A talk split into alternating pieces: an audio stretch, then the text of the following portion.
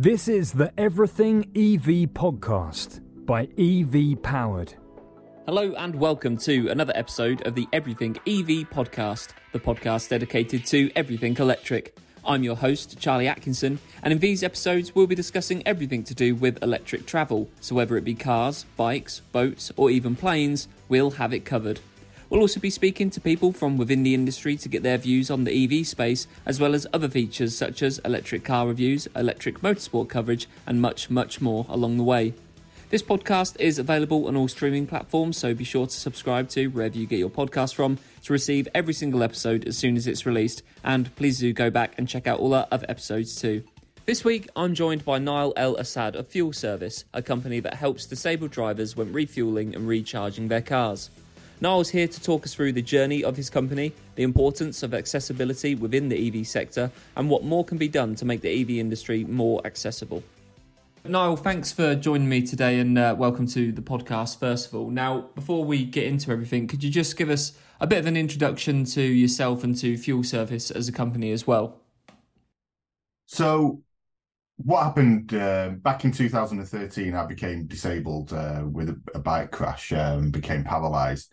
Um, and in hospital, they said to me, they te- teach you how to rehabilitate yourself and all of those things and one of them was you know learning how to drive again. So one of the things that they taught you about learning how to drive with hand controls, uh, which isn't hard work, it only took half an hour to do, was when you get fuel, um, you need to go and get one of these remote control buttons, and when you get to the station, you just press it and someone comes out. So I thought, okay, that's great.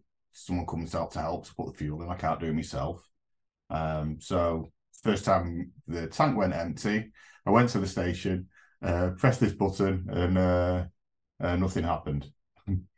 so I drove to another station, and they didn't have one of these devices there. So I thought, okay, I'll drive to the next station. Drove to another station. They had one of these things. I pressed the button, um, and nothing happened again. And then I started panicking. I started thinking, well, what am I going to do now? I'm 45 minutes drive from home. Um, it's getting late. I don't want to break down somewhere. If I have to bring my wife, she's going to have to come. It's going to take her 45 minutes to get there. Um, and after I've been sat there for a while, um, the guy, some guy came out of the station. he goes, "Are you okay, mate? You've been sat here for a while and you've not put any fuel in." So I explained to him, and he said, "Oh, that thing never works. It's never worked before. It's really old. You know, it's 25 year old technology. It's never worked." So I thought, okay, it's got to be a better way of doing this. So we started fuel service. So um, which is based a, an app-based solution so that uh, people can um, search with their phone for stations that may be able to help them nearby before they even go to the station uh, because there might not be anyone to help. You know, if they're only single man, they can't leave the shop. Um, you can ask them if they say you, they can help. Then great, you drive to the station, you get to a pump, you tell them which pump you're at. Um, it tells them, they tell you how long they're going to be, and then they come out and they fill up your car for you. So, you know, that's pretty much it in a, a nutshell, really. What fuel service is. It's um, it started out in the UK where we started out with Shell and Sainsbury's, and then we added the brands one by one. Um, and then I thought, well, yeah, actually, this could be a good idea for other people. Um, so one of the things that Fuel Service does is it gives all the profits to uh, finding a cure for paralysis from spinal cord injury. So I contacted uh, spinal cord injury organisations and charities around the world and said to them, okay, you know, this has gone quite well. We, um, it's making some money for research and it's also helping disabled people. So, you know, do you want to do it in your country? So there was quite a big take up, and now we're in about 13 countries um, around the world uh, helping people. Yeah, I wanted I wanted to come on to that some of the sort of most significant milestones for the company so far. But how long ago um, did this journey begin for you guys? And what yeah, what what has the the journey been like from from where you started, like you said, that talked us through that story to to where you are today? So maybe um, the we, we first started. Um, I started working. Maybe we started working on this in 2016. Uh, so even though I thought it was a good idea early on, I, I suffered for a while until I decided, okay, I, I actually have to do something. Um, um, and then we did a pilot with Shell, so um, in the northwest of England. So in terms of contacting the companies and getting the fuel companies, they some a lot of the people there didn't realize that there was actually a problem for disabled people um, at some of the companies, and some of them, the ones who did, um, knew there was a problem, but there was no real solution out there for them to to use or or to do. Um, so there was, you know, it was quietly well received uh, by by the companies. Um, so it was it was quite good in that in that respect that um, that they once they understood the problem and they thought, you know, actually, you know, we've got customers who have this problem. We need to help our customers. They, you know, they were really keen to to push this on and move this forward. So from that perspective, it was it was quite good. Um, and then then it's getting the users engaged and making sure that people people actually like it they like the way it works and making changes so that so that it works the way that they want it to um, and also it works for the stations as well so that they they get the benefits from it um, yeah i just wanted to, to go back you, you said that the whole process and the journey of this company started in 2016 so obviously that would have been sort of long before the the ev sort of um, the EV era took off, really. Yes. So, so obviously this would have started with petrol and diesel vehicles. So, when did you start to see the the demand for electric vehicles and, your services? So, um, so right from the beginning, really, you know, as soon as EV um, became a thing, really, you know, um, as I became aware of it, uh, we added an option for people to.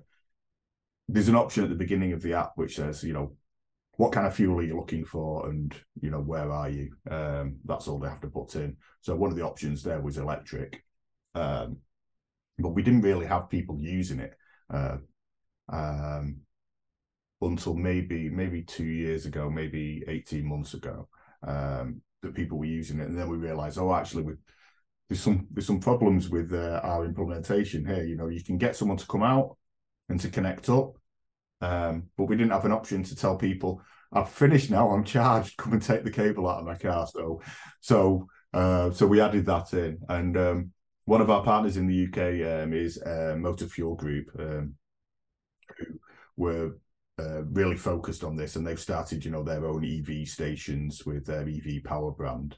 Um, so we worked with them quite closely on on making sure that it was right for for how they worked, and um, it's probably been in there now, probably for about, you know, probably for eighteen months now, um, and we we are getting users. And the other the other uh, brands um, are very heavily focused on you know pushing forward their uh, electric charging capabilities as well. So the Shells, the BPs, and also we added GridServe um, in the in the last year as well yeah, that's sort of what made me get in touch with you really to uh, to set up this podcast because we saw your um, recent announcement with GridServe. So could you just tell us a bit more about that really, and, and yeah, just go into a bit more detail about what that announcement means for for you guys and what it means for GridServe as well.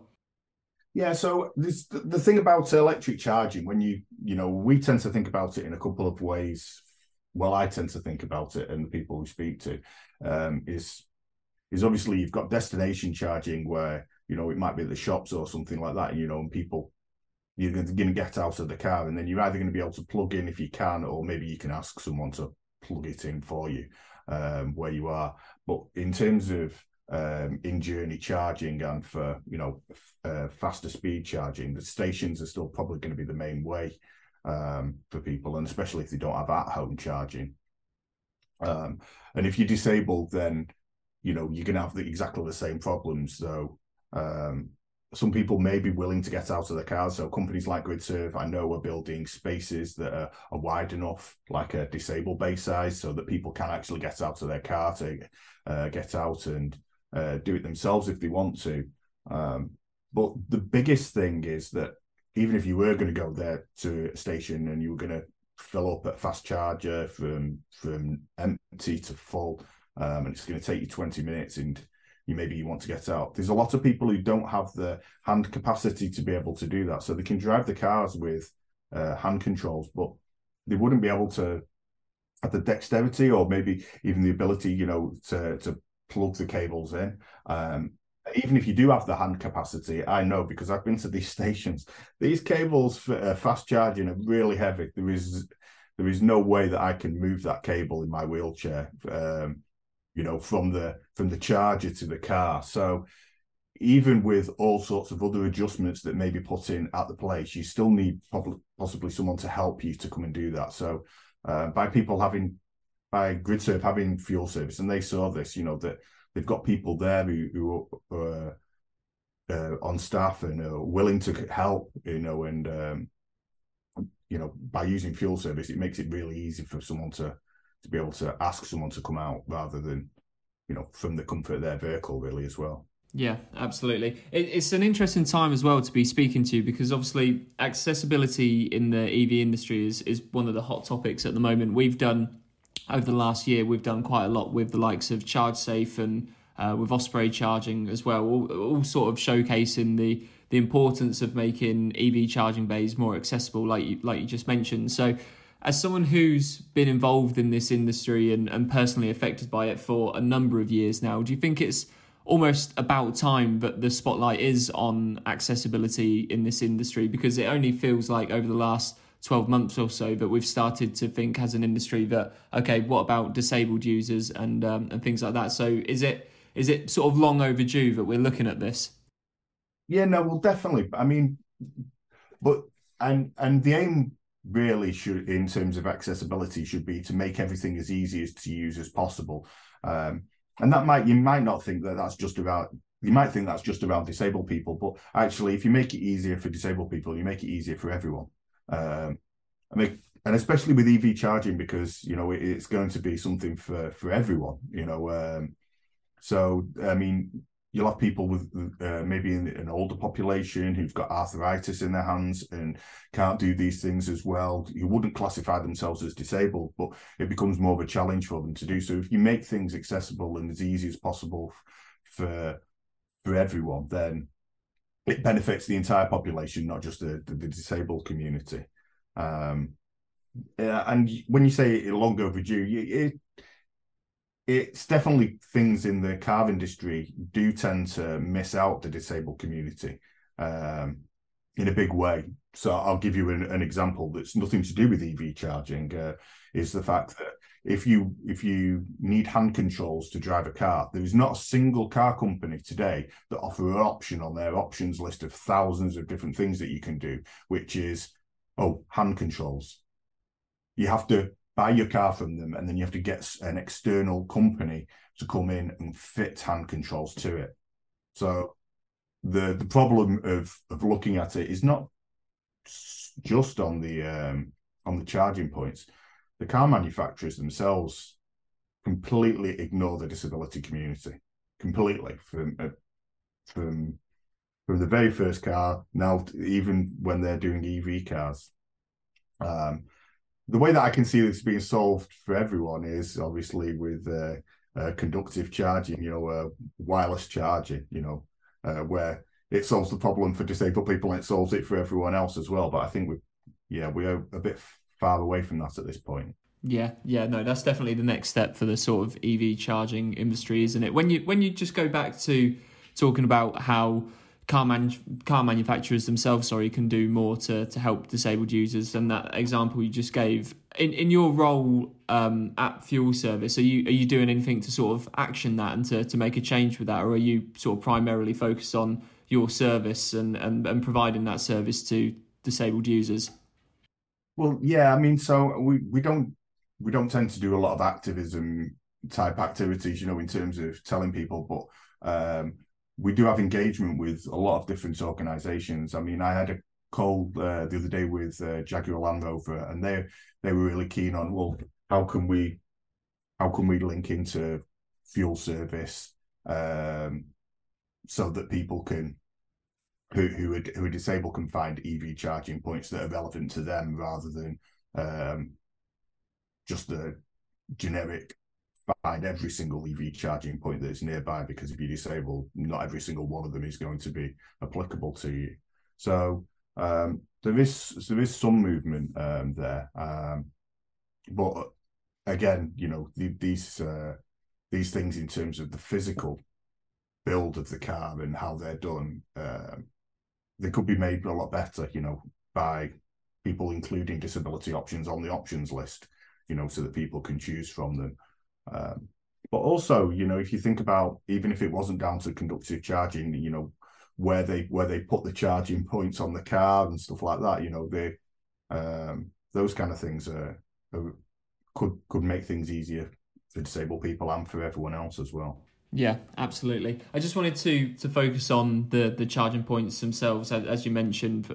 We've obviously we've done quite a lot with ChargeSafe this year, and we went to see their their first accessibly designed hub at um, an Osprey charging site in Buckinghamshire. Um, and we spoke to ChargeSafe, the the founder of ChargeSafe, Kate Tyrrell, and she, there, there's a I think it's 63 point uh, criteria which looks at how to make a uh, a charging site accessible for someone. But from someone who's personally affected by that and is, who's probably in in the near future, I don't know if you drive an EV at the moment, but you you might have to might have to sort of before the end of the decade. What what would you sort of be looking for at a a charging site to obviously you want your service there if you if you're not able to use the cables like you mentioned, but I mean there's so many different charging points all across the country which are sort of stuck in the back corner of a supermarket and they're not the most accessible. So what yeah, what goes into making a, a charging site accessible for, for you? Yeah, so is so if I was to do it myself, then um it would be, you know, the space so that I can get out of the car. Um, it would be able to that I could connect, get the cable from the unit easily and that I could connect to the, my car. So that's things like okay, making sure that there's not there's not a, a, curb in the way, you know, because that makes it harder to do to get up and down a curb in a wheelchair. Um, that there's not stop, um, you know, these buffer stops in the way um, all across, so that I would have to flip my wheelchair over that. So it's things like that as well. But also there's there's lots of things like the height of the unit, you know, where the controls are. Can you see the screen? You know, because and that's not a new thing either. You know, the amount of uh, the, the amount of cash machines I've been to over the years, I can't see the screen properly because I'm not high enough up um, and things like that. So, so all of these things uh, uh, really do add into um, making it accessible. Um, but again, that, that's accessible for someone who, you know, if they were to struggle through, would be able to actually do it themselves anyway. Um, I think that you know there's always going to be a need for something like fuel service um, on the site, on you know, on the the the more high capacity sites, um, the in journey type sites, the, the service stations where the cable is too heavy that regardless you're not going to be able to lift it.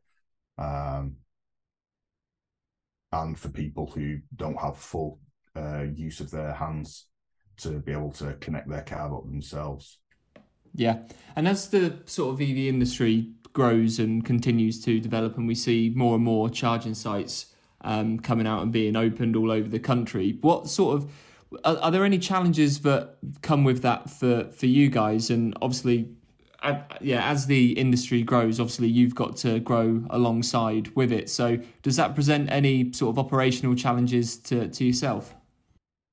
Not really. I mean, my, um, when we started this, I would I joke about this all the time because um, you know uh, we we're in a company that shouldn't have that maybe shouldn't have to exist.